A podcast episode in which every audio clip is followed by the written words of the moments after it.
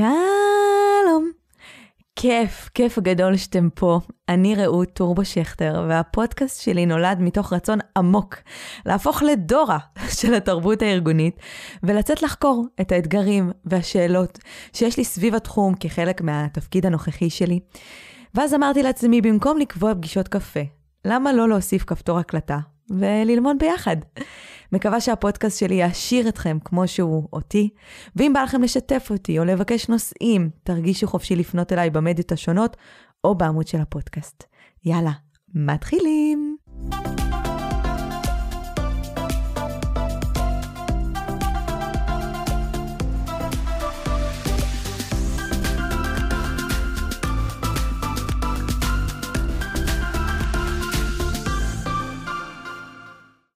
שלום, ברוכים הבאים והבאות לפרק סיום העונה הראשונה של הלם תרבות. ולרגל החגיגות, החלטתי להחליף תפקידים ולהפוך למרואיינת בסגנון סליחה על השאלה. הבאתי איתי לאולפן את אילון מור, קולגה ממג'יקל וחבר, שיראיין אותי על בסיס שאלות שמעניינות אותו, וגם שאלות שהוא קיבל מהצוות ממרואייני עבר של העונה ומאזינים. אני מראש מתנצלת שאנחנו לא הצלחנו להכניס את הכל, ובכל זאת יש גבול לאכילת הראשים שאני יכולה לעשות. כאילו, זה כנראה יהיה פרק יותר ארוך מהרגיל, אני מכינה אותם לזה, אבל, אבל אנחנו, אתה ואני יודעים שאנחנו יכולים לדבר על זה שעות. אנחנו חפרנים אמיתיים. וואי, ממש, ממש, ממש. Uh, אגב, החלטתי להיות uh, עוזי חיטמן היום. עוזי חיטמן. אתה יודע מי זה עוזי חיטמן? אני יודע מי זה עוזי חיטמן, אז- פשוט ת- תסביר לי את ההקשר. Uh, טוב, זיכרונו כש- לברכה. נכון, כש, כשאילון בדיוק אולי עוד חשבו עליו, אז הייתה תוכנית. הייתה תוכנית בטלוויזיה של עוזי חיטמן, שקראו לה חלום הלחם, והוא הגשים חלומות. אני אישית כתבתי לו מלא, שאני רוצה לנסוע לדיסני, שאני רוצה לפגוש את אדם. אתה יודע, אדם הזמר? כן. הוא היה אז בבלי, היה לו איזה, מאחורי הקלעים, משהו כזה. וכל הזמן רשמתי, אני רוצה לפגוש את האדם. והוא התעלם מכל הבקשות. מכל הבקשות הוא התעלם, אבל אני החלטתי לא להתעלם מהבקשה שלך, אילון. ואילון אמר לי, רעות, תקשיבי, בחיים לא הייתי בפודקאסט. ואמרתי לו, hmm, אני רוצה מקום בגן עדן, אולי תבוא לפודקאסט שלי, והוא עד עכשיו מתחרט. טוב, לגמרי. טוב, אז תודה עוזי. בבקשה. אמ, טוב, אז נעים מאוד. אני אילון, CTO במג'יקל.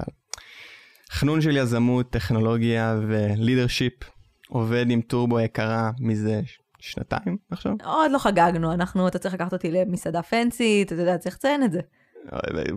אוקיי, אני ארשום לעצמי. אני ארשום בר, לא, לעצמי. בר, באישור של בר, נביא גם את בר ואת יורי. סגור, סבבה. זה ארוחה מקצועית לחלוטין. כן.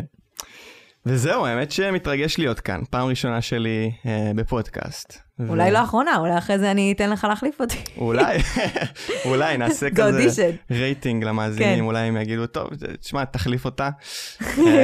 אני רואה אותך מתחיל לסמס לכולם אחרי זה, אתם חייבים להגיד לה שאני צריך להחליף אותה. כן, האמת, האמת שזה מעניין, כאילו צלילה כזה בתור אה, מראיין, פעם ראשונה.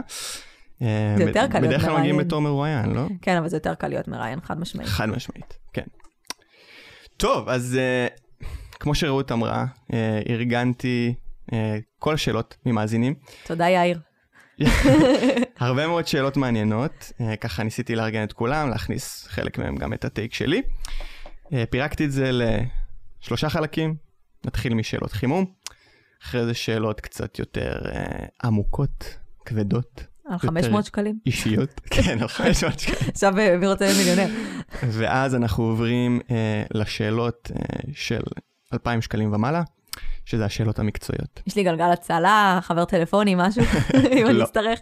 לא. טוב, שיהיה לי בהצלחה. יופי. חוששת קצת, חייבת להגיד. כן. טוב, אז יאללה, בואי נתחיל עם שאלות חימום, יאללה. להקליל את האווירה, לשבור את הקרח. יאללה, תפילת הדרך. אז נתחיל עם Magical, קצת marketing ל Magical. אם מג'יקל הייתה חיה, איזו חיה היא הייתה ולמה? פנתרה. אני פנתר- רב וכולם ישנים. כל כך צפוי. כל כך מה אני צפוי. אעשה? זה אני פנתרה, ואני חושבת. שמג'יקל זה אני, וכן, אנחנו, תראה, יכלתי לבחור ביוניקורן, אבל זה לא, יוניקורן זה טוב.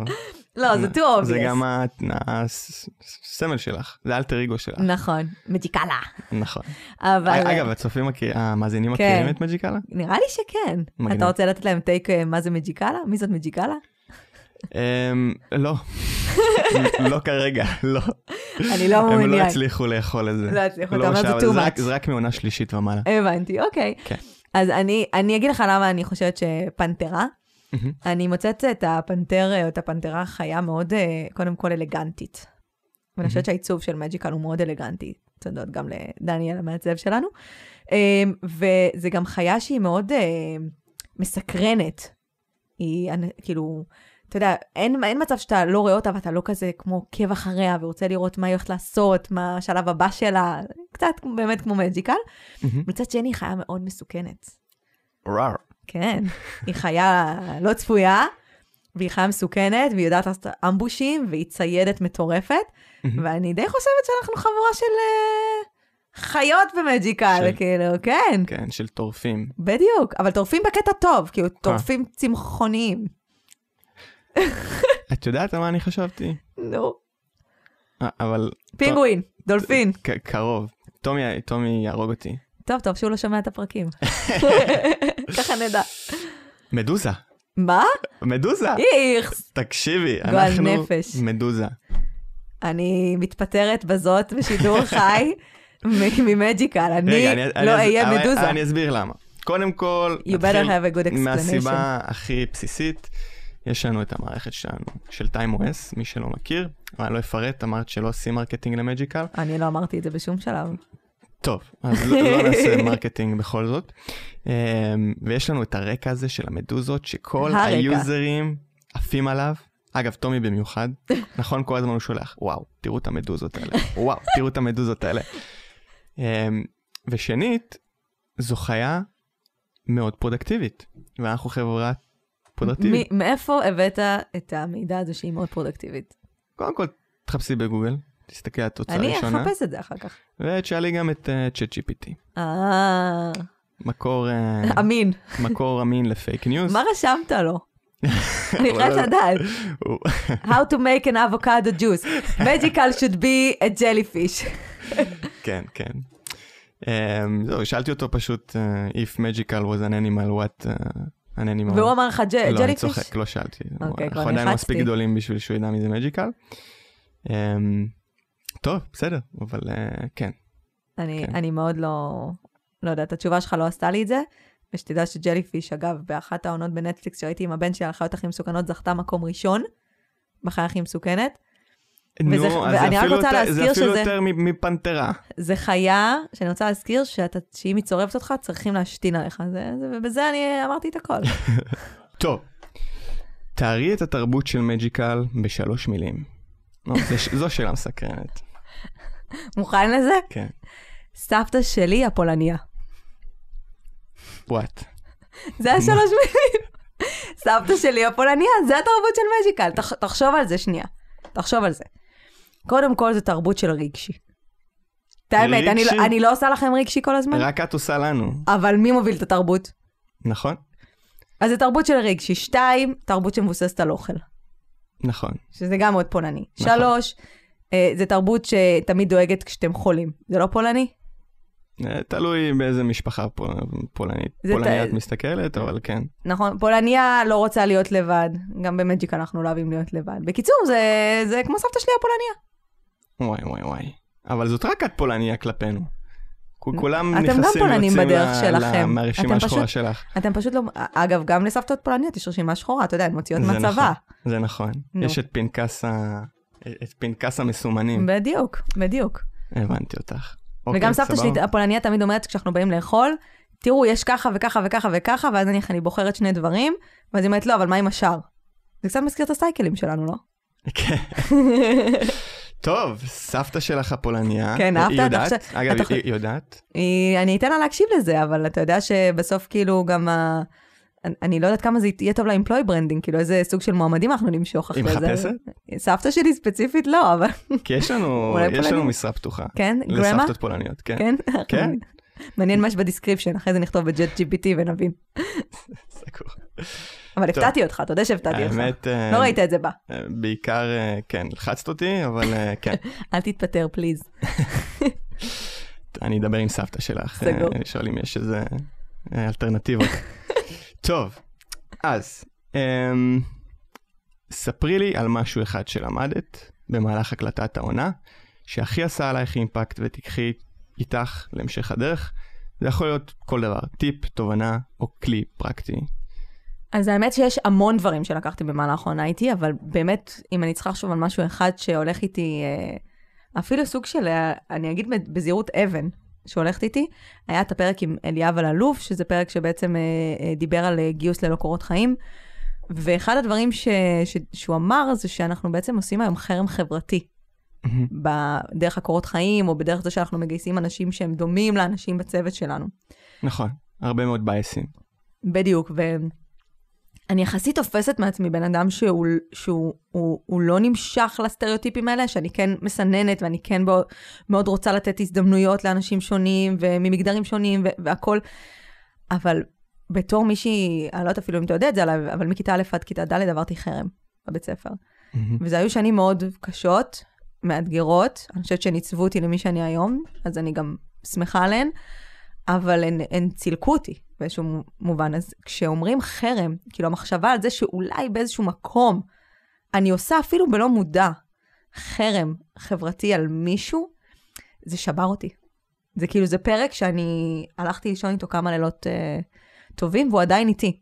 הוא עדיין איתי. ויותר מזה, אני יכול גם להגיד אמ, שהייתה תקופה שבה אנחנו פתחנו משרה, ואני זוכר ממש אחרי הקלטת הפרק, את באת כזה עם אש בעיניים. אילון, אולי, אולי ניתן רגע מקום לנסות דברים חדשים. נכון. פחות להסתכל על uh, קורת חיים. כמובן שאני לא העברתי את זה, אבל uh, לא, אני לגמרי יכול להתחבר למה שאת אומרת. אני חושב שיש הרבה מאוד בייסים עכשיו uh, למרואיינים. יש גם ממש מחקר אקדמי על הדברים האלה, לדוגמה bias של דמיון, שאנחנו אוטומטית מחפשים. אה, בצד השני אה, כל מיני characteristics של אנשים שדומים אליי. נכון. אפילו ברמת שנינו גדלנו, לא יודע, בבאר שבע. נכון. אה, לא גדלתי בבאר שבע, אבל... איך היה חשוב לו לציין את זה? כן, אני גם בבאר שבע. וכן, אני לגמרי חושב שיש מקום לאלטרנטיבות אחרות, לדוגמה, אם אנחנו מדברים על רעיונות תכנות, לתת הרבה יותר מקום לתרגילים פרקטיים, ולראות את התוצאות בפועל. לגמרי, וככה אתה באמת, אני תמיד אמרתי שזה לא חוכמה להביא טאלנט, טאלנט זה חוכמה לגלות טאלנט. נכון. וכשאתה מגלה טאלנט, יש יותר סיכוי שהוא יישאר איתך, יש יותר סיכוי שהוא יהיה מלא מוטיבציה, והרבה פעמים אנחנו שוכחים את זה, אנחנו מחפשים את האלה שכבר גילו אותם, וכאילו אני רוצה... אבל יש המון כאלה, אני, אני כשהתחלתי את תחילת הדרך שלי בהייטק, פתחו לי דלת. אני חושבת שכמעט בכל משרה, אגב, שנכנסתי אליה, פתחו לי דלת. כולל במג'יקל, נכון. אה, שלא עשיתי לפני זה CS. אז אם לא היו פותחים לי את הדלת הזאת ובאים ומסתכלים עליי כבן אדם, ולא רק, זה הניסיון שלה, אה, היא כן, אלא שיסתכלו עליי בצורה יותר הוליסטית, אני לא חושבת שהייתי היום איפה שאני נמצאת. אה, וזו האמת, וזה בזכות זה שאנשים, במרכאות, גילו אותי. טוב, אז בואי נמשיך לשאלות קצת יותר אישיות. או, לא הרגשתי שהתחממתי אפילו, עכשיו אתה כבר... את רוצה שאני אחמם אותך עוד קצת? את רוצה שאני אחמם אותך עוד קצת? קר באולפן, אנחנו במרתף הקפוא, זה אגב עוד פעם פולניה, אתה יודע. טוב, אז, מי הבן אדם שהכי השפיע עלייך בחייך המקצועיים? אני בכוונה אומר המקצועיים, כי אני לא רוצה להגיד אישיים, ו... כי זה תשובות שונות, אתה יודע. לי כזה, אימא שלי או אבא שלי. דווקא זאת לא אימא שלי. מעניין. אני אוהבת אותך אימא. אוקיי, אז, אז אני מרחיב את השאלה. או, כי זה, זה תשובות שונות לכל אחת מהן. מי הבן אדם שהכי השפיע עלייך בחייך המקצועיים והאישיים? וואו וואו. עם מה אתה רוצה שאני אתחיל? כי אני שהאישיים זה תשובה קשה. אז נתחיל מהאישיים. בואי נתחיל מהמקצועיים. אוקיי. טוב, אז בחיים המקצועיים, ושוב, איך אני אדע אם טומי יקשיב לפרק הזה או לא? לפי זה ש... ראו, טומי יקשיב. כן? לפרק הזה. אז בגללך הוא יקשיב לזה. אה, אני אכריח אותו, אין לו ברירה. הבנתי. אז אני, אני ארים לטומי, למרות שאני מרימה לו כל העונה, אה, אז טומי תקשיב לעונה הזאת, אבל אני כן חושבת שמבחינה מקצועית, באמת מי שהכי השפיע עליי זה טומי. גם בגלל מה שאמרתי, שהוא באמת נתן לי הזדמנות להיכנס לסטארט-אפ, אף פעם לא הייתי חלק מסטארט-אפ קטן, אה, ולעשות תפקיד שהוא מאוד משמעותי, מבלי שיש לי בו ניסיון, ואני לומדת ממנו המון. באמת, אני, אני לא חושבת שלמדתי כל כך הרבה בתקופה כל כך קצרה. אמ, ואני רואה את זה על עצמי מבחינת ההתפתחות שלי והידע שלי, אז אני חושבת שזה, שזה סופר מרתק וזה מאוד משפיע. וגם, אני וטומי הרי במקור הכרנו ב bootcamp של SuperTools, ושם הוא מאוד השפיע עליי בצורה מקצועית, כי הוא עזר לי להתאהב בדבר הזה שנקרא פרודקטיביות וניהול זמן. זאת אומרת, ידעתי לפני זה שאני מאוד מהירה במה שאני עושה, אבל הייתי הרבה פעמים עושה דברים שאני לא בהכרח אמורה לעשות. אנחנו כמה מדברים על זה שפרודקטיביות, מה הגדרה לפרודקטיביות שכולם אומרים? שכולם אומרים להספיק אה, כמה שיותר בפחות זמן. יפה. אבל מה טומי אומר? טומי, אה, מה טומי אומר? טומי אומר שהגדרה לפרודקטיביות זה לעשות מה שצריך. נכון. בזמן, בזמן מסוים. נכון. בדיוק. נכון. do less. כאילו... do... less with more. בדיוק. It's all about leverage. בדיוק. אז הרבה פעמים, אני למשל, אז אחרי מה שהוא סיפר, ישר הלכתי ועשיתי outsourcing לבישול. אמרתי, אני לא אוהבת לבשל. אני לא נהנית מזה, אני, זה, זה שעות מהזמן שלי, ואני בשעות האלה יכולה לעשות הרבה דברים מאוד מאוד משמעותיים, שיכולים להכניס לי הרבה מאוד כסף. אבל אנשים קשה להם, אנשים המשאב הזה של כסף קשה להם לשחרר, זה כואב להם בכיס, הם אומרים, לא, אני אעשה את זה. ולפעמים אני אומרת, למה אתה עושה את זה? כאילו, תשלם למישהו לעשות את זה, תעביר את זה הלאה לצוות שלך, לא יודעת, אבל כאילו, אנשים לפעמים מחזיקים את זה כל כך חזק, נכון. והוא באמת, מהבחינה הזאת, הוא מאוד השפיע לי על החיים המקצועיים של מה אני עושה בעבודה שלי. אה, וגם אה, זה קצת זלג גם לחיים האישיים, כי זה עזר לי גם לתעדף דברים בחיים האישיים שלי. מעניין. מה עוד למדת מטומי? מה עוד למדתי מטומי?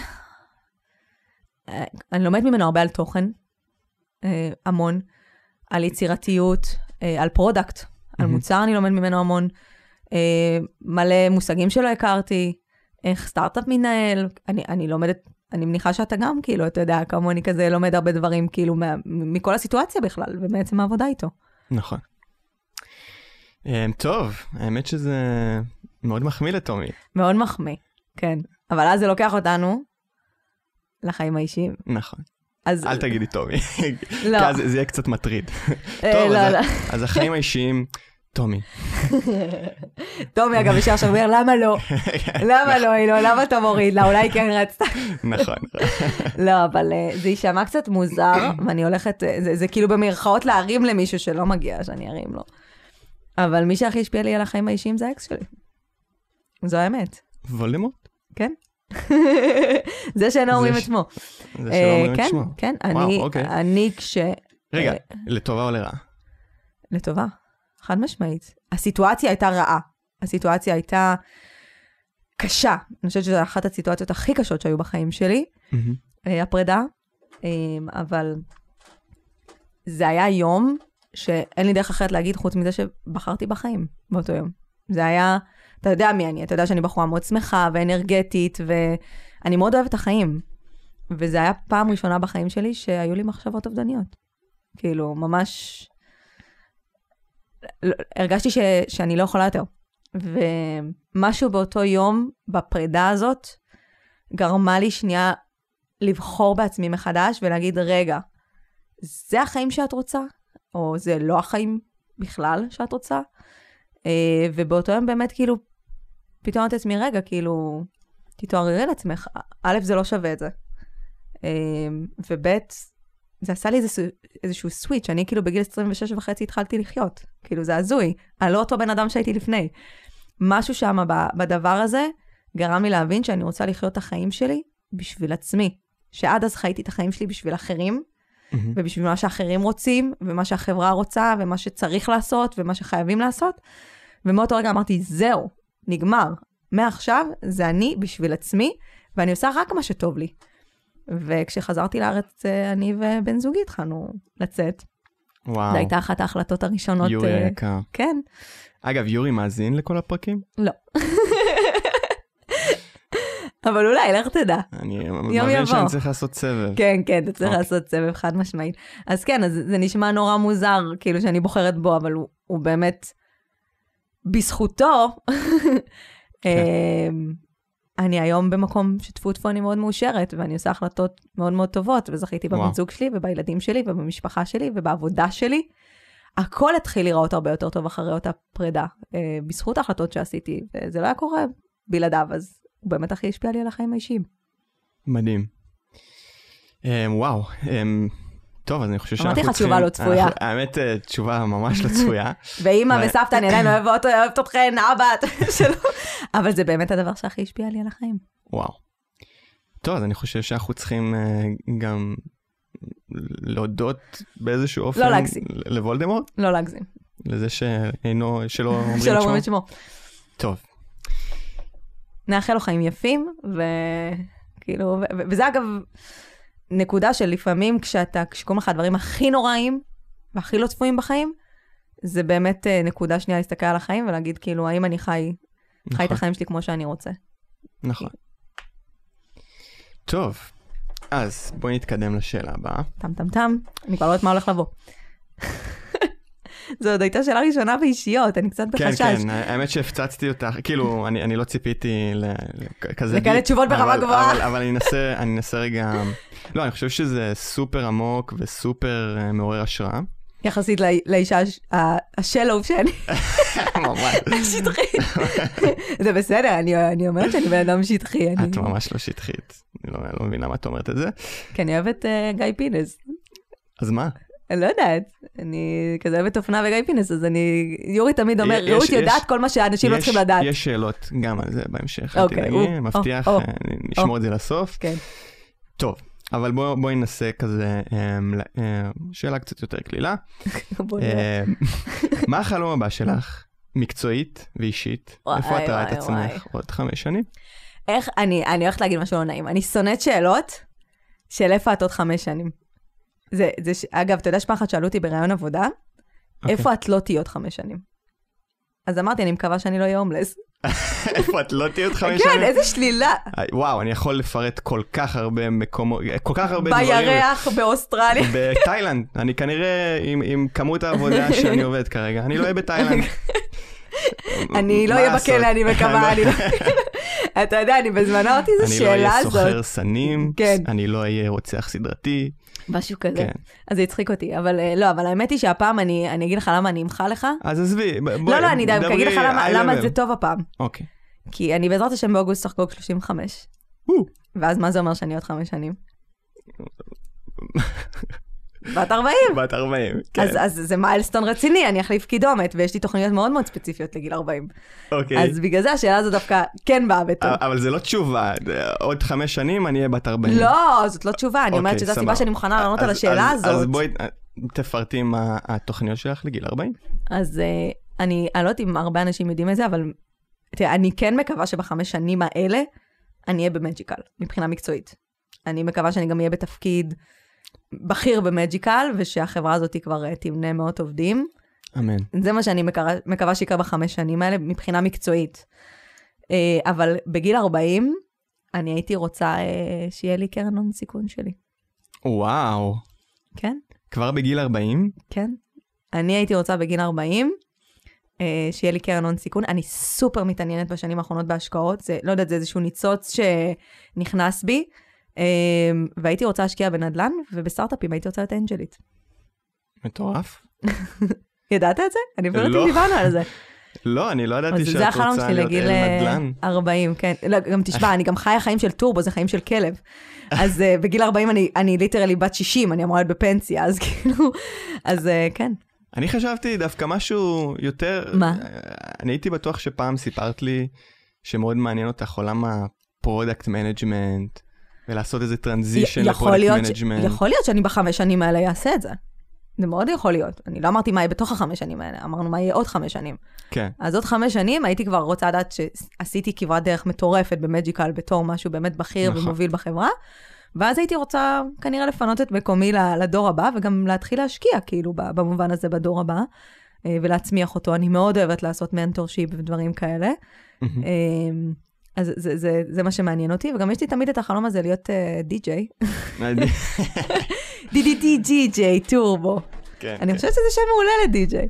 זה די-ג'יי מרים של איביזה כזה. נכון. אבל זה אני לא יודעת, אני, אני, לא, אני לא מספיק חיית מסיבות, אני חננה נוראית, אני לא יודעת אם אני אשתלב ב- בחיים האלה.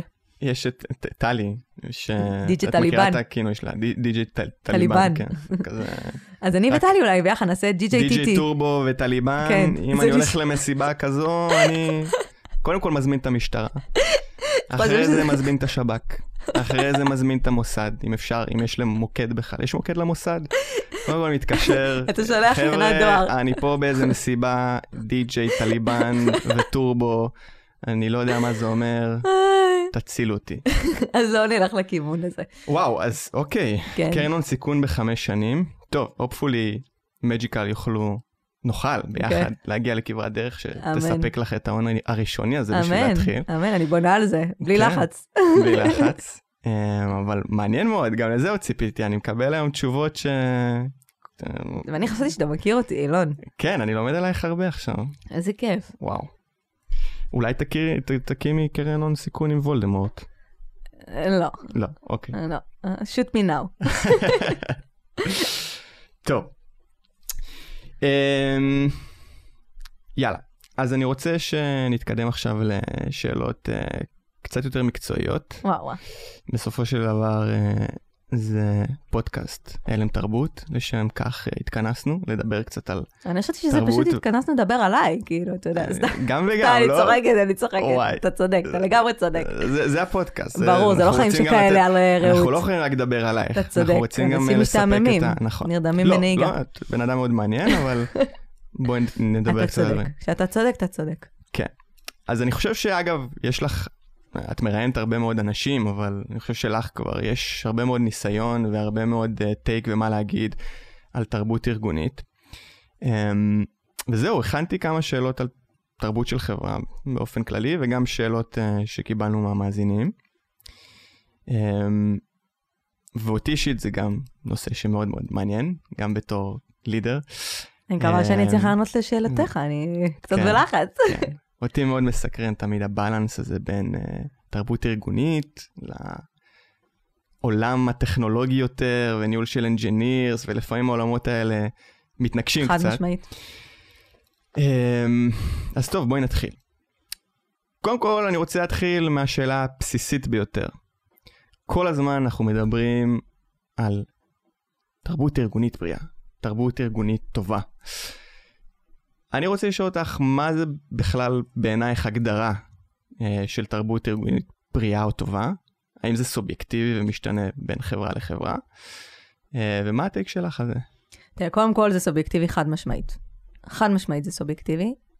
אמ, גם במיוחד שחברות נבנות, והיה לנו העונה פרק עם, אה, עם אה, עוז אלון, שהוא המייסד של אניבוק, ודיברנו על זה שבסוף חברות הן אה, אה, מוקמות בצילם של המייסדים והמייסדות.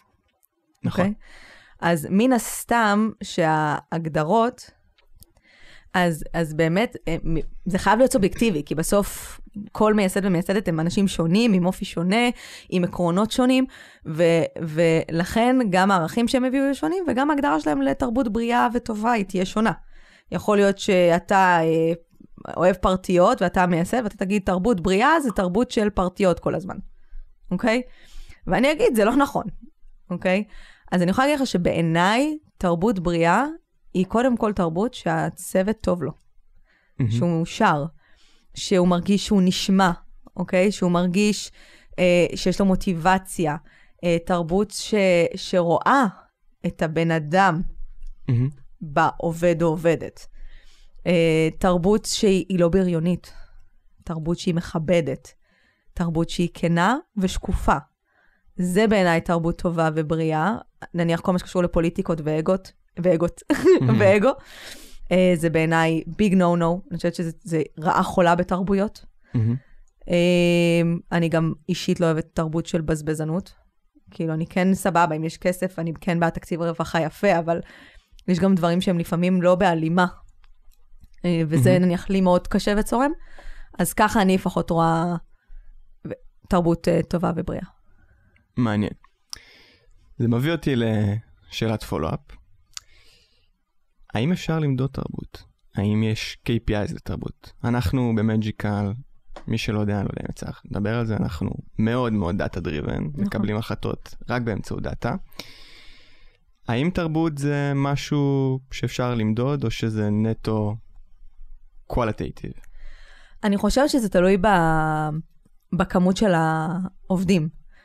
זאת אומרת, אני יכולה להגיד לך, נניח בתקופה שעבדתי ב Zerto, למשל, אז היו ממש סקרים שנתיים, שממש אה, העובדים היו ממלאים, וממש היו מדרגים דברים, ואז היית יכול למדוד, הם מתחברים לערכים, לא מתחברים לערכים, אה, טוב להם, לא טוב להם. ואתה יודע, וזה זה היה גם שילוב של קצת, אה, גם qualitative, כן? כי הם גם יכלו לפרט מה טוב ומה לא טוב. אבל שם זה היה באמת יותר בכמות של דאטה. אצלנו במג'יקל אנחנו תשעה עובדים. אז הדאטה פה, אתה יודע, הממוצע יכול מאוד uh, להשתנות מכל אחד. אני יכולה להגיד שאני לפחות, הרי אתה, אתה גם יודע, אני עושה פעם בחודש אה, שיחות uh, uh, תרבות. נכון. ובשיחות תרבות האלה יש לי את השאלות הקבועות שלי, שהן באמת באות קודם כל לראות שהעובד טוב לו, Mm-hmm. לראות אם הוא צריך עזרה במשהו, כדי שאני אדע שהתרבות שלנו היא באמת בריאה וטובה. וגם לאחרונה הוספתי את, את השתי שאלות שממש אני מבקשת ציון.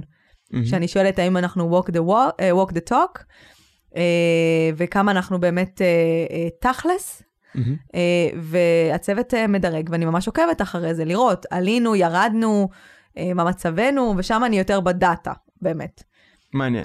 אז עכשיו, שאלה שאני חושב שמאזינים, אמ, או פאונדרים צעירים שמנסים לבנות תרבות ב, בחברה צעירה, שואלים את עצמם, איך את עושה את זה? לדוגמה, מה הפורמט של השיחה החודשית הזאת שאת עושה? מה את שואלת שם? אה, איך את עושה על זה פולו-אפ? מתי את מרימה דגלים? אה, ואם את מרימה דגלים, מה עושים איתם? אז קודם כל, מבחינת הפורמט, אז יש לי כמה שאלות שחוזרות על עצמן, כמו שאמרתי. אז השאלה הראשונה היא, איך עבר עליך החודש? או איך עבר עלייך החודש האחרון? מהמם. אוקיי, נניח אנחנו עכשיו בפברואר, איך עבר עליך ינואר? ואני, ובכוונה אני משאירה את זה שאלות מאוד כלליות ופתוחות, כי העובד או העובדת יכולים לבוא ולשתף על משהו אישי, על משהו מקצועי. זו ההזדמנות להבין מה מטריד אותם, או מה משמח אותם, או ממה הם מתר... וכדומה. אז איך עבר עליך החודש? שאלה שנייה, אה, ממה אתה, למה אתה מחכה בחודש הבא? גם עוזר לך להבין. אם, אם מישהו יגיד עכשיו, אה, לא מחכה לכלום, נכון, אז, אז למה? דגל אדום. או, או למה? יכול להיות שבאמת, כאילו, לא יודעת, חודש הבא זה חודש חגים, אין מה לחכות. סתם אני זורקת, כן? אמ, אז, אז שוב, זה לא כל דבר הוא דגל אדום, אבל, אבל זה, זה אומר לך משהו, כאילו, ש, שצריך לעשות עליו, או שאלת פולו-אפ, לה- להבין קצת יותר.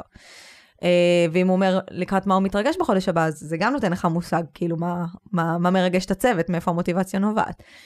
אה, אני תמיד שואלת, אה, האם יש משהו שמטריד אותך לקראת חודש הבא? שוב, זה מהמם. יכול להיות משהו אישי ומשהו מקצועי. נכון. ואז השאלת follow-up על זה, זה "אי- איפה אני יכולה לעזור. וכשאני תמיד אומרת איפה אני יכולה לעזור, זה יכול להיות במשהו אישי, מהמם. וזה יכול להיות במשהו מקצועי. כי בסוף אנחנו צריכים לזכור שהעובדים שלנו הם בן אדם אחד, הם ישות אחת, הם לא אילון עבודה, אילון בית. אז אם משהו מטריד את אילון בבית, זה יטריד אותו גם בזמן שהוא בעבודה, ולהפך. אז נכון. זה, זה משהו שהוא מאוד חשוב. אז זה השאלות הפתוחות שאני שואלת, וכמובן שאנחנו מנהלים פה שיח. אני עושה שאלות פולו-אפ בעקבות זה, אני מנסה להבין מה, מה קורה. ושוב, אם הם מרגישים שאין להם הרבה מה לענות, זה גם בסדר, כאילו אין פה נכון או לא נכון. חד משמעית, אם אני ארגיש שעולה איזשהו דגל אדום, אז אני לגמרי כאילו אקח את זה, ושוב, זה מאוד מאוד תלוי במה, כן? כי אני גם מאוד שומרת על האנונימיות והחיסיון של העובדים בשיחות האלה. אמ, אבל אם אני מרגישה שקורה פה משהו ש, שצריך לתת עליו את הדעת, אז אני אדע בדרכים שלי להציף את זה הלאה. אני לא בהכרח אבוא ואגיד, זה אמר ככה וככה, אבל אני אגיד, הצוות מרגיש, בואו נשים לב ל... ובאמת אני אנסה להבין איך, איך באמת פותרים את זה. ולמי את תציפי את זה בדרך כלל? למי שרלוונטי. זאת אומרת, אה, אם נניח אתה המנהל של הצוות, ואני חושבת שאתה הבן אדם הרלוונטי, אז אני אציף את זה בפניך. אם זה משהו שהוא קשור לכלל החברה, אני אציף את זה בפני טומי. אם זה משהו שקשור בין קולגה לקולגה, אז יכול להיות שאני אציף את זה בפני הקולגה בצורה עדינה, וכאילו, אתה יודע, שוב, מבלי לתת שמות, אלא ממקום של, אתה יודע, זה כזה לעשות את זה מהדלת האחורית כזה, לא כל דבר צריך לבוא להגיד, הוא אמר ככה. כאילו, זה לא צריך להיות בסגנון במרכאות של הלשנה. אני סומכת על עצמי שיש לי מספיק את האינטליגנציה הרגשית, כאילו לדעת להעביר את זה הלאה. אה, אבל זה חד משמעית חשוב, ואני חושבת שגם העובדים יודעים שהסיבה שאני עושה את השיחות האלה, והסיבה שהם יכולים להרגיש פתוח, זה שבסוף אני יודעת שהם עצמם היו רוצים שאם הם אומרים לי משהו מהמם. שהוא דורש טיפול, שאני אטפל בזה. כי בסוף אם, סתם, אם עכשיו עובד יגיד, שמי רע לי, ולא עשיתי עם זה כלום, אז זה ימשיך להיות לא רע. אז זה קצת הרספונסיביליטי שלי לדאוג שיהיה לו טוב. מעניין. ואז אני אשאל, אין פה קצת אה, כפילות של אחריות? לא יודע, כזה, יש את הקונספט הזה של דאבל ריפורטינג, בסופו של דבר יש one on ones עם המנהל העשיר. הוא מכסה איתם את הדברים האלו. את מרגישה שיש צורך בכל זאת בכזו, בעוד כזה פורמט של שיחה. חד משמעית. כי בסוף, שוב, באחד על אחד, יכול להיות שבאותו רגע אותו עובד מכל סיבה שירגיש לא בנוח לדבר על זה עם המנהל. נכון? מכל מיני סיבות. נכון. יכול להיות שזה גם קשור, אגב, לפעמים למנהל, נכון. והוא לא יכול להעלות את זה. Uh, אתה יודע, כל מיני דברים כאלה שהם, הם, שוב, אני, אני לא שופטת אנשים, כי אנשים מרגישים בנוח עם אנשים מסוימים, אבל המטרה שלי בסוף ליצור אצל הצוות תחושה שהם יכולים לדבר איתי על הכל. אתה יודע, יכול להיות שעם המנהל הם אומרים, טוב, מה עכשיו אני אטריד אותו בזה שככה וככה קורה אצלי בבית, אבל איתי הם מרגישים בנוח, כי אני חברה. אני קולגה ואני חברה, ואני אתן להם עצה טובה. Um, אז, ואגב, גם לפעמים זה יכול להיגמר בעצה. בעצה נכון. טובה. אני, אני, אני מאוד לא אוהבת להיות מידלמן. אני לא אבוא להגיד, אתה רוצה שאני אדבר בשבילך עם... Uh, כאילו, אני, גם אם אני אציע את זה, זה יהיה ממקום של, אני חושבת שאתה צריך לדבר איתו. הנה, גם אני אתן לך עצה איך הייתי אומרת את זה. אם אתה מרגיש שבנוח, אני אעשה את זה, אבל אני באמת חושבת שעדיף להוציא מידלמנים, וכאילו, ו- ו- ואני דוחפת לגמרי את העובדים לדבר, אם זה עם המנהלים שלהם, או אם זה עם, עם הקולגות שלהם, ו- וכן, ובוא נגיד שאני מעדיפה שזה יהיה דאבל, מהמם. ושנניח אני אבוא ואני אגיד לך, תקשיב, אילון, הצוות מרגיש ככה וככה, ואתה תגיד לי, אני יודע, ואז יכול להיות שאני גם אגיד לך, מה אתה עושה לגבי זה, אולי נחשוב על זה אפילו ביחד, אולי יש דברים שאני יכולה לעזור לך, ולא חשבת עליהם. אני מעדיפה שזה יהיה ככה, מאשר שייצא מצב שמישהו נפל בין הכיסאות. סוליד. אז אם אני מסכם את השאלה המקורית של איך מודדים תרבות, מה שאני בעצם שומע ממך, שבחברות קצת יותר גדולות, אז את מדברת על כל מיני סקרים, נכון, ואפילו אנליטיקות על נכון, הסקרים חד האלה, שזה. ממש quantitative data. נכון. ו... בעיקר, זאת אומרת, עדיין יש שם מקום גם נכון. לקואליטי, אבל כן. ואם אנחנו מדברים בסטארט-אפים, שצוות קטן, ה-communication overhead הוא גם מאוד נמוך, נכון. בסופו של דבר זה מסתכם לאיזשהו עניין של תחושה. שוב, זה... פעם הייתי יכולה לבוא ולהגיד זה תחושה, אבל היום בגלל שיש לי את השיחות החודשיות האלה, מהמם. אז אני, אז אני יכולה לבוא ולהגיד שזה לא תחושה. כי תחושה זה כשלא דיברתי עם אף אחד. אוקיי. אתה מבין? אני יכולה להגיד לך, אילון, אני מרגישה שהצוות שבור. אוקיי? ככה אני מרגישה. תחושה, תחושה. נכון. ואז אתה תגיד לי, למה את חושבת את זה? תראה, לא יודעת, ההוא בדיוק חייך פעמיים במקום עשר, וזה דאטה. זה, זה, זה דאטה, זה אבל דאטה. אני יכול להוסיף את ה-2 take שלי, את ה- את ה-2 cent שלי, שזה עוזר. כאילו, לא פעם ולא פעמיים. התחושה? כן, זה שאת בא, באת אליי ואמרת לי, נגיד, אה, אני מרגישה ש... לא, לא נפרט שמות, אבל engineer X, Y, מרגיש ככה וככה. תקשיב, זו רק תחושה. אה, גם אם לא ידעת לתת לי עכשיו למה את מרגישה ככה, או אפילו אה, ממש תחושה וייג כזה על פי רמזים כאלו ואחרים. אה, וכן, זה עזר אה, לעלות על סיטואציות מסוימות אה, ולטפל בהן בהקדם האפשרי. אבל זה באמת תחושה שהיא היא ספציפית לבן אדם. אני, כשאתה בא ואתה שואל אותי, בצוות, אז, אז אני לא יכולה לבוא ולהגיד, הצוות שבור, מבלי שדיברתי עם אנשי הצוות, אתה מבין? כי להגיד נכון. הצוות שבור, כשרק מישהו אחד שבור, זה, זה misleading. זה לא נכון, אתה מבין? יש הבדל בין שאני אגיד לך, תקשיב, הוא נראה לי, או היא נראית לי שבורים, או לא טוב להם, או משהו עובר עליהם, לבין זה שאני אגיד משהו עובר על כל הצוות. ובשביל לבוא ולהגיד משהו עובר על כל הצוות, אני צריכה לדבר עם הצוות, ואני גם צריכה לדבר איתם בתדירות שהיא מספיק, אתה יודע, שהיא לא מתבססת על פעם אחת, כי אז אני יכולה להגיד, חודש שעבר היה להם חודש מדהים, אבל החודש משהו נשבר, וגם בגלל שדיברתי איתם, אני גם יכולה להגיד לך מה נשבר. אתה מבין? ואז זה לא מתבסס על תחושה, זה מתבסס על שיחות אמיתיות. נכון. זה לא רעות מרגישה.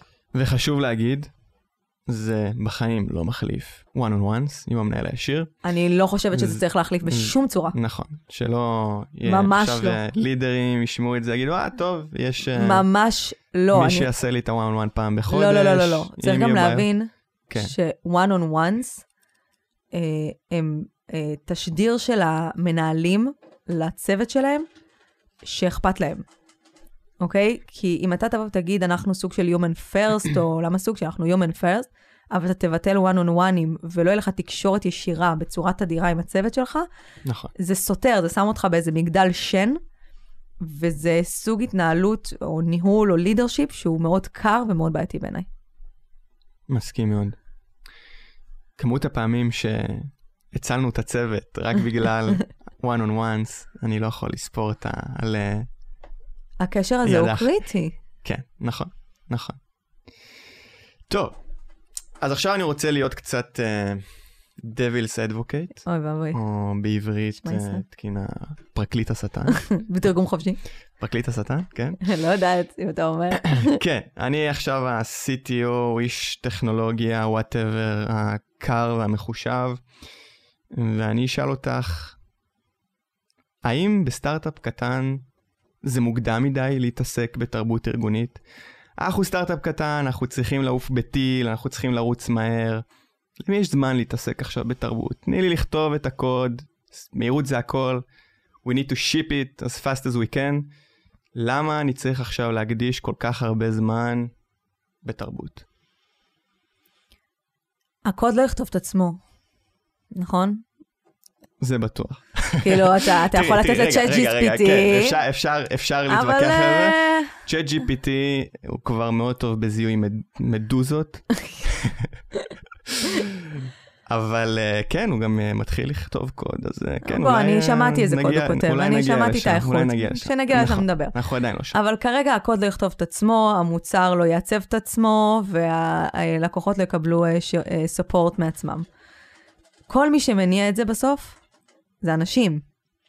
אם האנשים האלה קמים בבוקר, ולא טוב להם, ולא טוב להם למה? כי התרבות לא טובה, אוקיי? בסוף זה הכל מתנג... מתנקז לתרבות. אז אתה יכול אה, לרצות לזוז מהר כמה שאתה רוצה, זה לא יקרה. כי אנשים יעזבו אותך, כי לאנשים לא תהיה מוטיבציה, הם יעבדו יותר לאט, הם יעשו טעויות, הם יותר יכשילו אותך מאשר אה, יגרמו לך לדחיפה.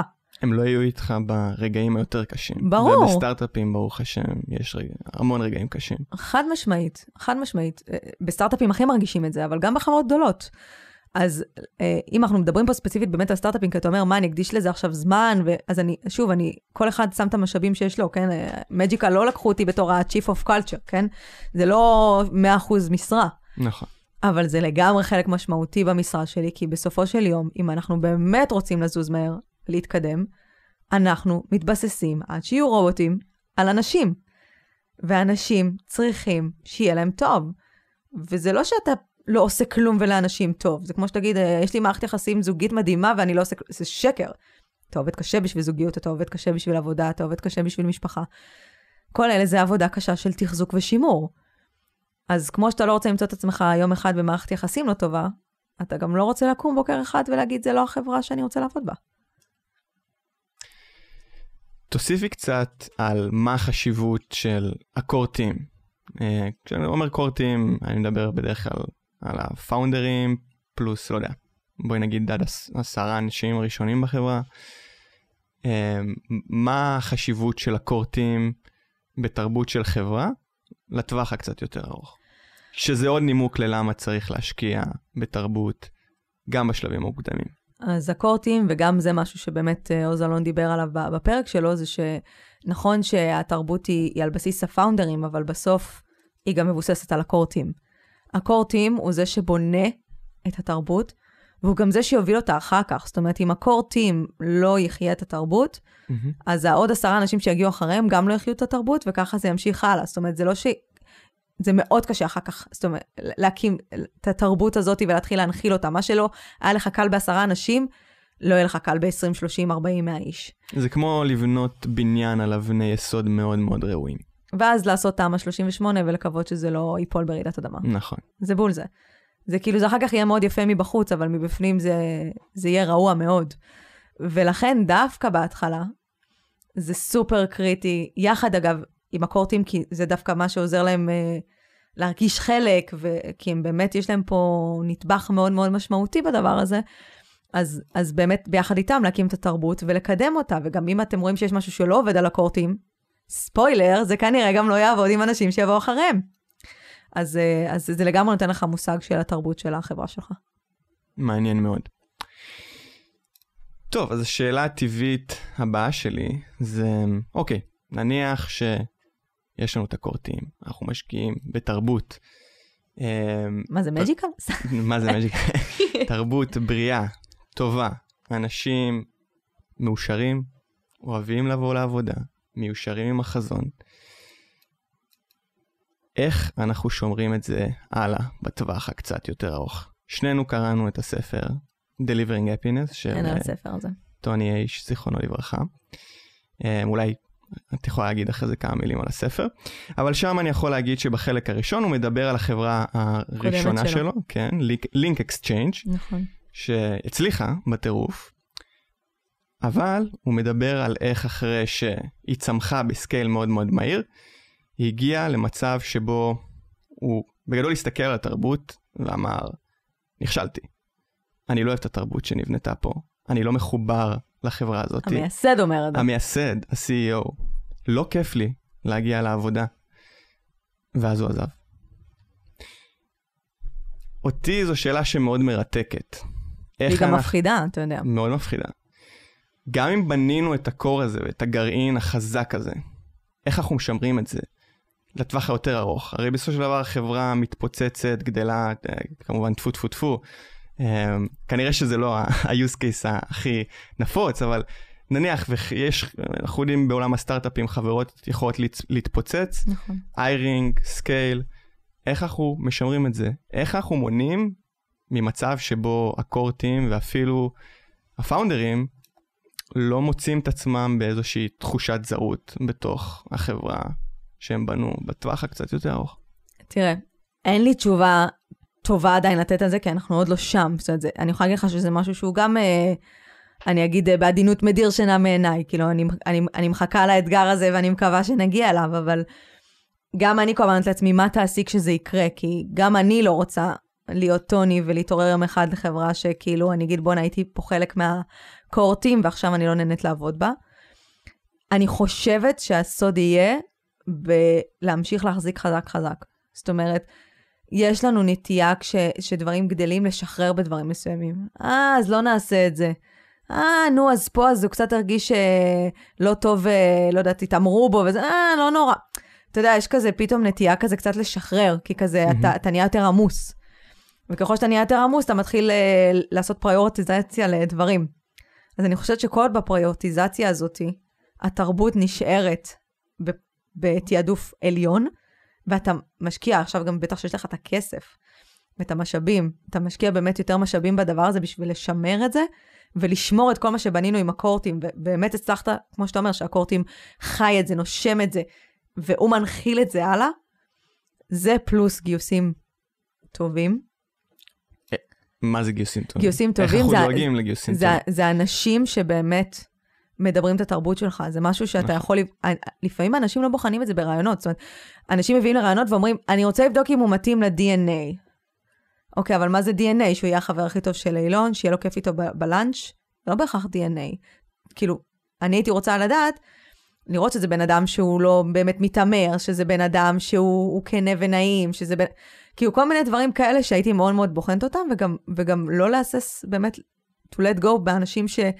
זאת אומרת, זה בסדר אגב, עם ה scaling שהתרבות טיפה תשתנה, כי אין מה לעשות. כאילו, אנשים חדשים מביאים דברים חדשים וזה לטובה. נכון. אבל באמת צריך לוודא שהם מביאים דברים טובים.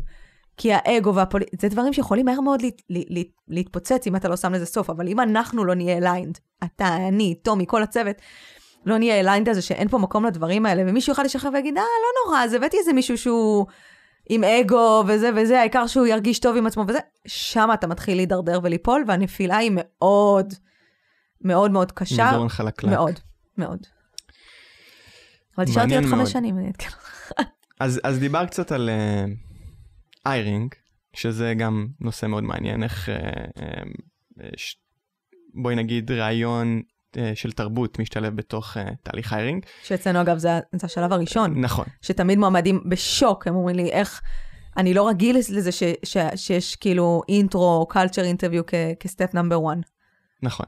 אז יופי, אז אם כבר התחלת לדבר על זה, קודם כל, למה אנחנו שמנו, בחרנו לשים את השלב הזה כשלב הראשון בתהליך גיוס שלנו, ואם אחרי זה את יכולה לתת לכמה דוגמאות לשאלות שאת שואלת ומתמקדת ב... ברעיון של uh, תרבות ארגונית. אז קודם כל אנחנו בחרנו לעשות את זה אה, ב- בשלב הראשוני, כי מבחינתנו אתה יכול להיות הכי טוב שיש במקצוע שלך. גאון הדור. אבל בסוף, אם אתה לא מדבר את הערכים שחשובים לנו, אין טעם. פשוט אין טעם, זה, זה, זה לא משנה. כי, כי לא תהיה פה התאמה, כי זה אומר שאנשים שסביבך לא ייהנו לעבוד איתך, אתה כנראה לא תהנה לעבוד איתנו, וזה lose-lose situation. הכישרון או המקצועיות היא חשובה, אבל בשביל באמת לשמור על מה שדיברנו עליו עכשיו ולדאוג ל... ל... ללייר של הזהב הזה, זה, זה משהו שבעיניי הוא, הוא, הוא חייב להיות ראשון, אתה מבין? כי נניח עכשיו הוא, אותו בן אדם או, או אותה אישה תעבור את הרעיון המקצועי, או את המשימה הטכנית, ואתה תעוף, אתה תגיד בואנה, ומקצועי על חלל, זהו, אתה כבר כאילו, זה, זה כבר לא משנה, כי יכול להיות שאחר כך אני אגיד לך, אבל אילון, תקשיב, הם לא מתאימים, יש להם בעיה תקשורת, או יש להם בעיה כזאת, אתה, אתה כבר לא איתי. וזה יכול נכון. לעשות נזק מאוד עצום, ולכן אני הסנן הראשוני. שאני לא יכול בכלל להגיד או לתקשר כמה peace of mind לי זה מביא uh, בתור uh, engineering leader במג'יקל, כי המשמעות של גיוס בן אדם שלא מתאים לתרבות הארגונית בשלב כזה, בסטארט-אפ כזה, שבשלב הזה זה באמת, זה, זה רכבת ערים רצינית. נכון. Um, זה, זה קשה. זה, יש לזה משמעויות מאוד מאוד uh, חמורות. נכון.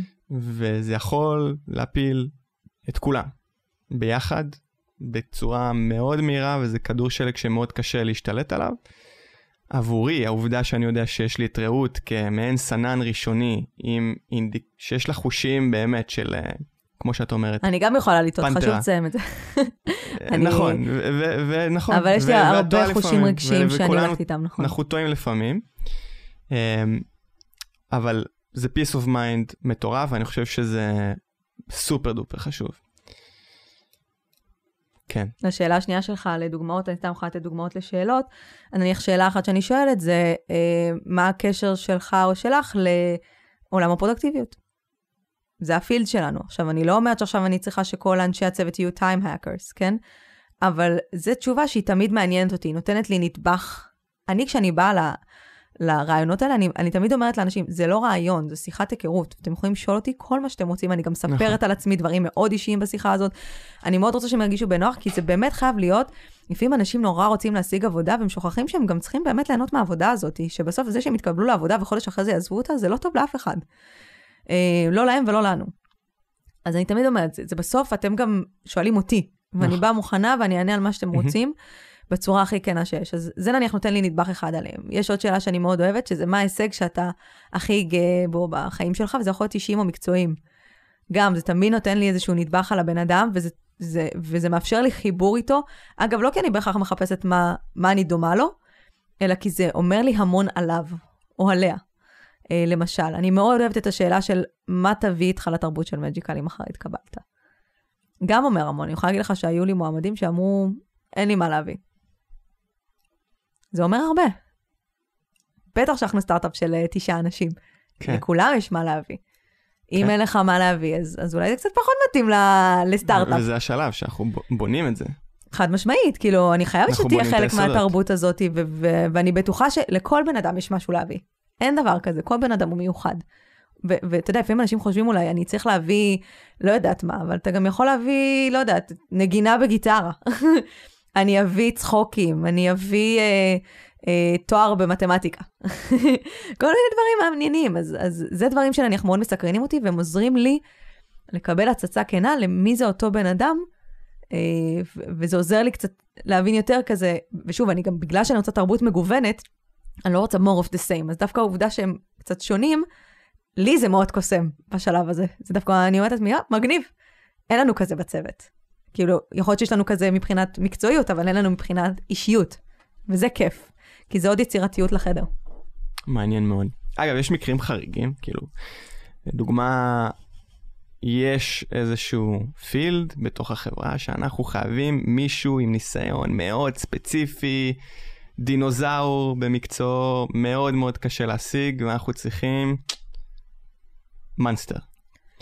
האם אנחנו, האם אנחנו יכולים להחריג במקרים כאלה? מה המשמעויות של זה?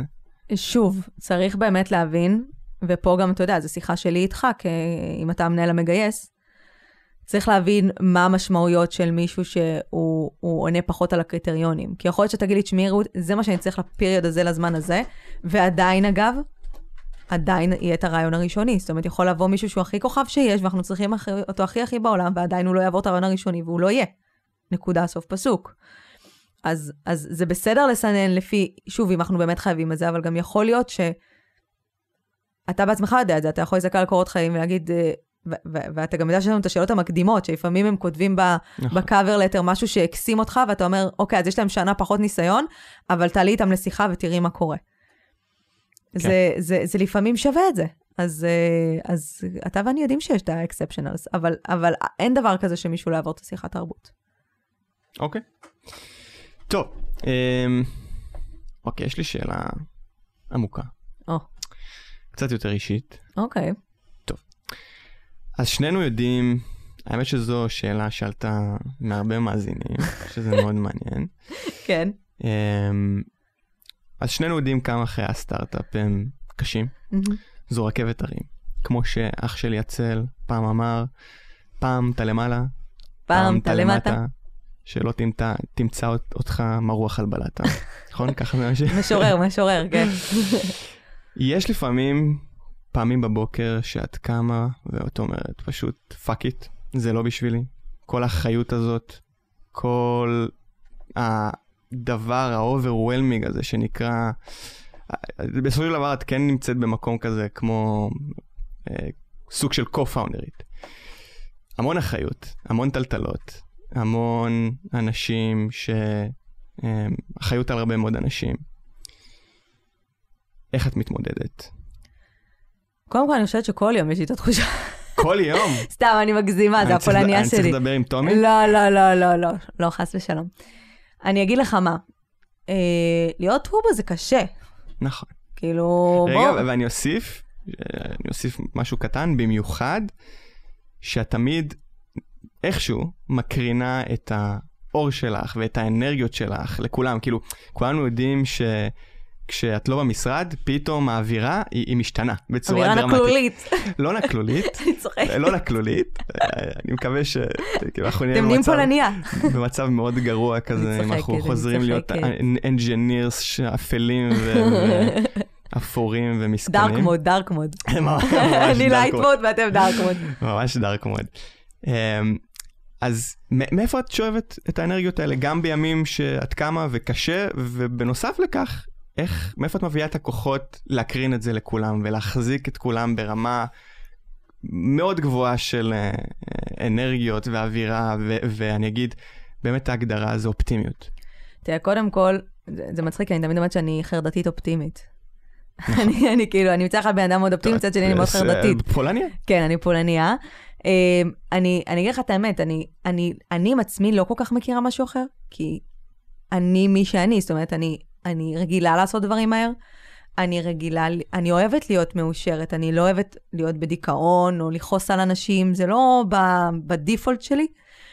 אבל אני יכולה להגיד לך שזה מאוד מעייף, אה, כשאתה יודע שאנשים תלויים באנרגיות שלך ושאתה צריך להרים את כולם. אבל אני חושבת שאחד הדברים שהם המזל הגדול שלי זה שהגעתי למג'יקל אחרי שהייתי בעלים של עסק. מהמם. כי לפני שהייתי בעלים של עסק הייתי ב state of mind של שכירה. וכשכירה אתה רואה דברים בצורה מאוד מאוד צרה.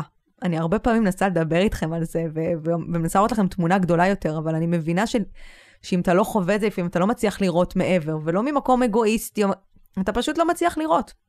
אני זוכרת שכשאני הייתי שכירה, לפעמים אמרתי, הייתי אומרת, למה המנכ"ל אומר ככה? למה הם עושים ככה? מה הם אה, זה? מה הבעיה שלהם? אתה יודע, כאילו כל מיני דברים כאלה. וכשהקמתי עסק, ועסק הוא, אתה יודע, אם אתה מדבר על סטארט-אפ שזה רכבת הרים, אז עסק, תמיד אמרתי, זה רכבת הרים בלי מספיק שקיות הקאה. זה, יפה. זה אפילו לא ברמה של, אה, של שעה, אתה למעלה, שעה אתה למטה, זה דקה אתה למעלה, דקה אתה למטה. יכול להיות לי יום שעברתי בו את כל קשת ה... ואגב, הרגשות. אה, אפשר- גם חשוב לציין, מאוד, תפקיד מאוד בודד, מאוד בודד. נכון. מאוד בודד, פה, במיוחד... פה לפחות יש לך את הצוות, צוות, יש נכון. לך אה, טומי, אותי, נכון. לתמוך בך, שמה בניהול עסק את בייסיקלי שותפים, לבד. נכון, אם אין לך שותפים אתה מאוד לבד. וכשאני יצאתי לעצמאות, העצמאות שינתה אותי לגמרי, כי פתאום התחלתי לראות דברים שהם באמת פרספקטיבה יותר רחבה. היה לי צוות, היה לי לקוחות, וכן, היו לי ימים שקמתי ואמרתי, fuck it, מה, מה אני צריכה את העסק עכשיו על הראש שלי, מה אני צריכה... אבל א', זה, זה משהו שמאוד האמנתי בו. ושתיים, יש לי מחויבות, יש לי צוות ולקוחות. ושלוש, אני אוהבת את מה שאני עושה. וכשיש את השילוב של כל הדברים האלה, אתה מוצא אה, את הכוחות באמת להתעלות על עצמך. אז אני לא אגיד שאין לי ימים רעים, יש לי לחלוטין ימי רעים. ימים רעים, אני חושבת שגם אתם מכירים אותם. אני לא מושלמת, יש לי down ים, אני נש... אני... זה שוחק אותי מאוד, האנרגיות האלה, כי הרבה פעמים אנשים מתחילים להתניע כשאני כבר כאילו מתחילה, צריכה להתחבר לבטריה, כאילו למתן. אז הרבה פעמים אנשים גם, זה, זה גם אחד מהחסרונות. אני יכולה להגיד לך שכשהייתי שכירה, כי אני מסתכלת על מג'יקל, פחות כאילו ב mindset של שכירה, אלא יותר עצמאית שהיא חלק מחברה, כשהייתי שכירה. זה היה בא בעוכרי. היו באים אליי באמצע היום, אומרים לי, מה, את מובטלת? ואני כבר סיימתי תוכניות שלוש שנים קדימה. כאילו, מה, מה אני אשמה? אתה מבין? ואני מאוד אוהבת במג'יקל את העובדה שאני גמישה לזמן שלי, ש, שאני אחראית על הזמן שלי, שאני צריכה ל deliver תוצאות, אני מאוד מאמינה בזה, שזה גם אחת הסיבות שיצאתי לעצמאות. אבל uh, כשנכנסתי למג'יקל כבר באתי ב mindset שהוא, אני כאילו שכירה, אני אגיד במרכאות, mm-hmm. אבל אני ב mindset של עצמאית. ובזכות מה שעברתי כעצמאית, אני פחות מתרגשת מהרכבת הרים הזאת, כי אני כזה בינדר דנדת, mm. ואני יודעת כמה בודד זה יכול להיות, אז אני גם יודעת לתמוך בטומי כשצריך, במובן הזה, והרבה פעמים אני אומרת לו, אני אומרת לו, טומי, הייתי שם. אני יודעת מה אתה עובר, אתה לא צריך להסביר לי. אני יודעת בדיוק מה אתה עובר. כל מיני דברים שהם, נקרא לזה חוכמת חיים כזאת, שכבר באתי איתה למג'יקל, אז הם גם עוזרים לי לקחת את הדברים פחות, כאילו יותר בקלות נקרא לזה. ושתיים, שוב, העובדה שאני אוהבת את מה שאני עושה, אני מאמינה במה שאני עושה, ויש לי מחויבות לצוות שלי, גורמת לי לפעמים להגיד לעצמי, כאילו, תפסי על עצמך. ואנשים פה תלויים בך, כאילו, את לא יכולה לאכזב אותם. שזה, גם ראינו את זה בתקופות יותר קשות של מג'יקל, שהרגשתי שאני תומכת בכולם, ואף אחד לא תומך בי. ואז זה גרם לי קצת, הייתי צריכה אחר כך להתאפס בשלושה שבועות של חופש, אבל, אבל אין מה לעשות. ואני, כמה שזה לפעמים קשה, אני לוקחת את זה בהרבה אהבה. מה מהם? תני לי טיפ אחד, האמת שאני גם אשמח לטיפ כזה, לא, לאותם אנשים בתפקידים קצת יותר שוחקים, אקזקיוטיבס, פאונדרים, אה, בעלי עסק, איך הם יכולים להתמודד עם שחיקה? איך, אה, מתי הם צריכים להיות עם יד על הדופק ולהגיד, רגע, זה too much, אם אני אמשיך ככה, אני אגיע למקומות לא טובים, אה, ולעצור, ומה אפשר לעשות בשביל מה שנקרא טיפה להתקרר. זה מחזיר אותי לתחילת השיחה שלנו, mm-hmm. שדיברנו על מה שטומי לימד אותי, של דולס. אה, אנשים קשה להם לשחרר. קשה להם לשחרר, ואין להם שום ערך לזמן שלהם. אני, גם כשהייתי בעלת עסק, אמרתי לעצמי, אוקיי, אני יכולה עכשיו לעבוד מהבוקר עד הלילה. והיו לי, היו לי תקופות כאלה. אבל אז אמרתי, אם אני עובדת עכשיו מהבוקר עד הלילה, הרי בשביל מה אני עובדת? בשביל איכות חיים. אני רוצה איכות חיים, אני רוצה להרשות לעצמי דברים, אני רוצה לעבוד עם המשפחה שלי וכו' וכו' וכו', אבל אם אני אמשיך ככה, אני אפספס את המשפחה שלי, אני לא אהנה מהאיכות חיים שלי. אז, אז אנשים צריכים להבין שזה נכון שאנחנו רעבים ואנחנו רוצים להשיג הכל כאן ועכשיו, ולפעמים באמת יש דברים שהם קריטיים לכאן ועכשיו. באמת, עכשיו צריך באיזשהו פיק מטורף לעבוד כמו חמורים. כן, נכון. חד משמעית. אבל זה, זה לא מחזיק מים לאורך זמן. ובסוף אני כל הזמן מזכירה לעצמי, אני אומרת לעצמי, אם עכשיו את לא תעצרי ותלכי להיות עם הילדים, או תעצרי ותקחי איזה יומיים ותלכי שנייה להיות עם, אה, עם הבן זוג שלך, או תעצרי ותלכי להתאמן, mm-hmm. אם את לא תעשי את הדברים האלה, את תהפכי להיות חולה.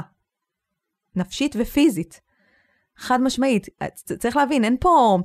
זה לא כזה, טוב, אני אתעורר יום אחד והכל יהיה בסדר. לא, אתה פשוט עכשיו אוגר, mm-hmm. ויום יבוא וזה יתפוס אותך מאחור. זה, זה ידביק אותך. זה אין... אה, ואז השאלה היא מה כן. יקרה איתך.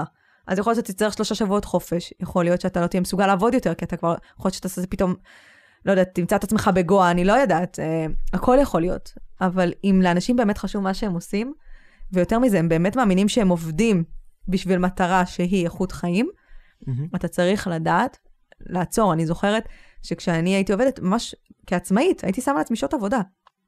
ופעם אחת מישהי התקשרה אליי mm. באיזה שבע, ואני סיימתי לעבוד בשש, הלכתי להתאמן.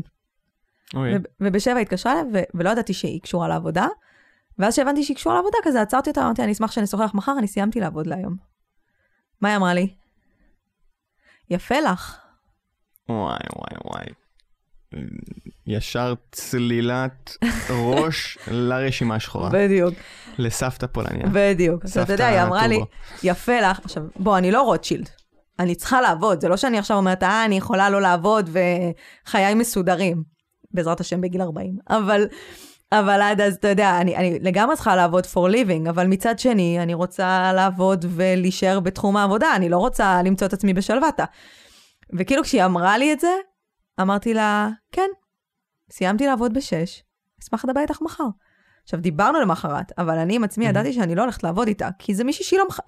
ההפך, את צריכה להרים לי, את צריכה להגיד לי, כל הכבוד לך, you go girl, גם אני עכשיו אסיים לעבוד בגללך. אבל אנשים אין להם, אנשים אה, הם חושבים שהכל מגיע להם. אז, אה, וה, והבעיה אגב היא אצלנו, שאנחנו לא שמים את הגבולות. נכון. כי ברור שאם אני אגיד לך עכשיו, אילון, בוא תיכנס לחנות ממתקים ותיקח מה שאתה רוצה, אתה תיקח מה שאתה רוצה, ואז אני אגיד, אין, אילון הזה חמדן. למה הוא לקח כל מה שהוא רוצה מהחנות ממתקים? אבל ברור, כי נתתי לך את האישור. אז אותו דבר, אם, אם אנחנו ניתן, בסוף המעסיקים שלנו, המנהלים שלנו, ירצו כמה שיותר, הם נדירים המנהלים שיודעים לבוא ולהגיד, חבר'ה, שנייה. אגב, אצלנו אנחנו מאוד רגישים לזה. נכון. מאוד, כי אנחנו יודעים שאנחנו בסטארט-אפ, ושזה באמת רכבת הרים, ושזה גם מרתון. אנחנו לא מביאים פה אנשים לספרינט, ואנחנו רוצים אותם בריאים לאורך זמן ומאושרים. אבל הרבה אנשים לא מבינים את זה. והם לא עושים את זה ממקום רע, אבל אז אני אומרת, אז מה, מה הם אשמים? מתי אתה צריך לבוא ולעצור ולהגיד, רגע, אני גם אומרת לך את זה הרבה פעמים. אומרת לך, אילוני, אני יודעת שאתה נהנה, אני יודעת שכיף לך, אבל אם אתה עכשיו לא תעצור, ותלך לראות נטפליקס, או לא יודעת מה תעשה, אתה on the highway לשחיקה, ואף אחד מאיתנו לא יוכל להציל אותך. שחיקה היא, אין לזה תרופה, באמת. זה ממש ממש כמעט one way ticket. מעניין. טוב, אמ, אז יאללה. אני חושב שאנחנו נקנח ב... לגמרי, אתה יודע שאנחנו כבר מדברים שעה? באמת? וואי וואי, איך הזמן עובר. כן, שנהנים. איזה פדיחות. למה? כי אנחנו... אולי מישהו בינתיים כבר חברה רצה. לניהול זמן, אנחנו צריכים כן, אבל, כש... לדעת אבל, לנהל זמן. אבל גם אנחנו יודעים שכשכיף לנו אנחנו זורמים. לא? כן. טוב, אז, אז בואי נעשה ככה. אני אשאל עכשיו אותך היינו נשארים לפינג פונג. שאלה. כן. תעני בשני משפטים. כן. סבתא שלי הפולניה. טוב, אז ממש בשני משפטים. כן. מה העצה הכי חשובה, הכי טובה שאת יכולה לתת ליזמים צעירים שמנסים לבנות תרבות בריאה מאפס? אחד, לראות את הצוות שלך כבני אדם. שתיים, להקשיב להם, אבל באמת להקשיב להם. וב- ו- ו- זאת אומרת, לה- להקשיב עכשיו, זה לא אומר עכשיו להקשיב, אה, הוא אמר שהוא צריך עוד 10 ביס, אז אני חייב לתת לו 10 ביס. תבין מה עומד מאחורי הדברים, תקשיב להם, תראה אותם, וגם תדע לאזן, זאת אומרת, שוב, זה מרתון. ושלוש, אל תזייף. walk the talk. אם אתה מאמין בשקיפות, תעשה שקיפות. נכון. בטח ובטח בשלבים האלה. אנשים בחברות כל כך קטנות רואים זיוף ממטר. Uh, אתה מריח את זה. Uh, אז, אז אם אתם מי שאתם, אז זה מה שהחברה צריכה להיות, וזה מה שצריך אה, להעביר הלאה. יופי, מהמם. טוב, אז השארתי את השאלה הכי חשובה לסוף. כן. הבטחתי גיא פינס מקודם, נכון? כן. לא שכחנו. כן. טוב, שאלה אחרונה. מאיפה את קונה את הבגדים שלך? מטורפת על הסטייל שלך. כן, אתה מטורפת על הסטייל שלי? מטורפת. תראה, ספציפית אתה, זה לא יעלה עליך איפה שאני קונה, סתם. האמת היא שאני לא יודעת אם יודעים, אבל בעברי היה לי בלוג אופנה. מה? כן. אני בהלם. היה לי בלוג אופנה, קראו לו Walking 9 to 5. כמות הדברים שאני לומדת, שאני לומד, אני אמרתי לומדת. אתה- נהיית מרב מיכאלי בפודקאסט. כמות כאילו, הדברים ש... אתה- אתה יוצא אילונה. כמות הדברים שאני לומד סלש לומדת אמ, עלייך אני רואה שאתה עלייך, אוברוולד. כן. אה, בפודקאסט הזה, בפרק הזה, היא מדהימה אני ממש. אה, תיבת אה, פנדורה. לגמרי. אמ, אז אז כן, אז היה לי בלוג אופנה, אני מאוד אוהבת אופנה. אני מודה שעברתי הרבה, הרבה תהליכים, אני עכשיו בשלב כזה שאני נהיית זקנה, אז כזה אני רוצה שיהיה לי נוח. כלומר, אין לי כוח להשקיע באותה מידה. אבל uh, האמת היא שרוב הבגדים שלי הם אונליין, וואלה. כן? אין לי סבלנות ללכת. אפרופו זמן. מה, ש- ש- שיין? וואי, כן. אני אומר עכשיו דברים מטומטמים. כן, כן. אני רק יודע מבר שיש כן, כזה ש- שיין. אבל אני לא אני לא יודע להבדיל אם זה אמ, חנות אופנה או מישהי שעושה בישולים באינסטגרם. אני רק יודע שיין. לא, אני? מתה. אתה יודע איך סבתא שלי קוראת לשיין? שושי. שי. שושי. שושי. שושי. היא אמרה לי, למה לא, מתי מגיע הווסט שהזמנת לי משושי? שירלי. כן, בדיוק. אסוס זה אסתר, אנחנו... עשו זה. כן. אז, באמת אונליין, זה יכול להיות באמת אה, אה, משיין, מאסוס, מכל מיני כאלה אה, חברות. אין לי סבלנות ללכת פיזית. אני חושבת שהפעמים היחידות שאני הולכת פיזית זה בחו"ל, ואז שם זה כזה זרה, H&M, כל מיני דברים כאלה, and other stories. אה, אבל כן, זהו, זה, זה, זה בגדול. אין, אין פה איזה סוד, אה, אתה יודע, מדינה. אני פשוט טובה בזה. בקיצור, שיין. כן. יופי. טוב, למרות שצריך להחרים, עכשיו יש בלאגן עם שיין, אבל בסדר. אני לא מכיר, אבל כן, נשמור את. זה לפרק הבא. לך על שושי אחר כך. שושי. טוב, אמ, יאללה. נראה לי שמפה את לוקחת את זה. כן? כן. אז אה, רגע לפני שנסיים את הפרק אה, בקריוקי, כי גם את הפרק סיום העונה צריך לסיים בקריוקי, כן. אה, אילון בינתיים מכין את גרונו, אילון, אם אתה רוצה לקחת שלוק, זה הזמן שלך, אני ארשה לך לקחת שלוק. אה, אני רוצה להגיד תודה למארחים שלנו, סמסונג נקסט, זרוע ההשקעות והחדשנות של סמסונג בישראל, ועכשיו, אילון, אתה מוכן? לא. אה, אתה רוצה שאני אסביר למה בחרתי את השיר הזה? כן. אז עכשיו יש את הקאמבק של סבלימינל והצל, ואני גדלתי על זה, אני לא יודעת מה איתך, אני... אני גם. אני גדלתי על סבלימינל והצל ועל משפחת תאקט, וכאילו שמתי אותם באוטו ואמרתי, זה הכי מתאים לך ולי כזה דואט לשיר את זה, לא? רגע, תגידי מה השיר. הפינאלה. וואו. מוכן? אבל רגע, למה לא ילד רחוב? כי ילד רחוב מדכא אותי, ואני לא שלא לסיים בדיכאון. ילד רחוב זה, הש... זה שיר ה-theme קריוקי. ש... כן, זה השיר קריוקי של החברה. אנחנו תמיד אה, כל קריוקי, שזה בערך פעם בשבוע בזכות טורבו. ולירון. אה, נכון? אז אנחנו עושים דואט של אה, ילד רחוב. אבל, אבל, אבל, אה, אני פחות. בעניין של ילד רחוב, את- אתה יודע, יכלתי להביא לך את אלבי. טוב, אלבי. יאללה, אלבי. מוכן? אני- לא, כאילו מרגישה שצריך את האי-פאפ הבינתי. רגע, את לא שמה את זה? לא, זה ככה. מוכן? אה, מוכן? שלוש, שתיים, אחת. וזה זה הפינאלי, סבלימינלי, ריקה לי, נתקע לי, נכנסתי למשחק, למה משחק אוניברסל, לא נורמלי, זה בא לי, היפ-אפ אורגנל, אוכל את כל המתחרים ותקרא לי קניבל, כל מה שצריך זה פטיפון, מיקרופון, כישרון, סגנון, כל שיר נהיה המנון, אני האור מציון, ואין לי מחירון, אז שכולם יפלו, אני אהיה כאן אחרון, סאב, מרו מרו, נאמבר וואן, ניצ'יבן, לא בזרם של כולם, אבל בזרם של אדם, אני מטורף, כמו כפית של קוקאין, אבל חכם שם טבס, כל קונדום, אם נרטבתי, בחיים אני לא מחליט, ואם רציתי, את CMN הייתי מעביד, אז תבין. חוקים עליי לא תופסים, עובדה אני לא אינטוג, אבל כולם קונים, הם מבינים את העניינים, הם מרימים את המשימה, נשים אחד על השני בתוך הרחבה, תרימו את הידיים אל השמיים. תנו לו בכבוד, תנו לו גם ב...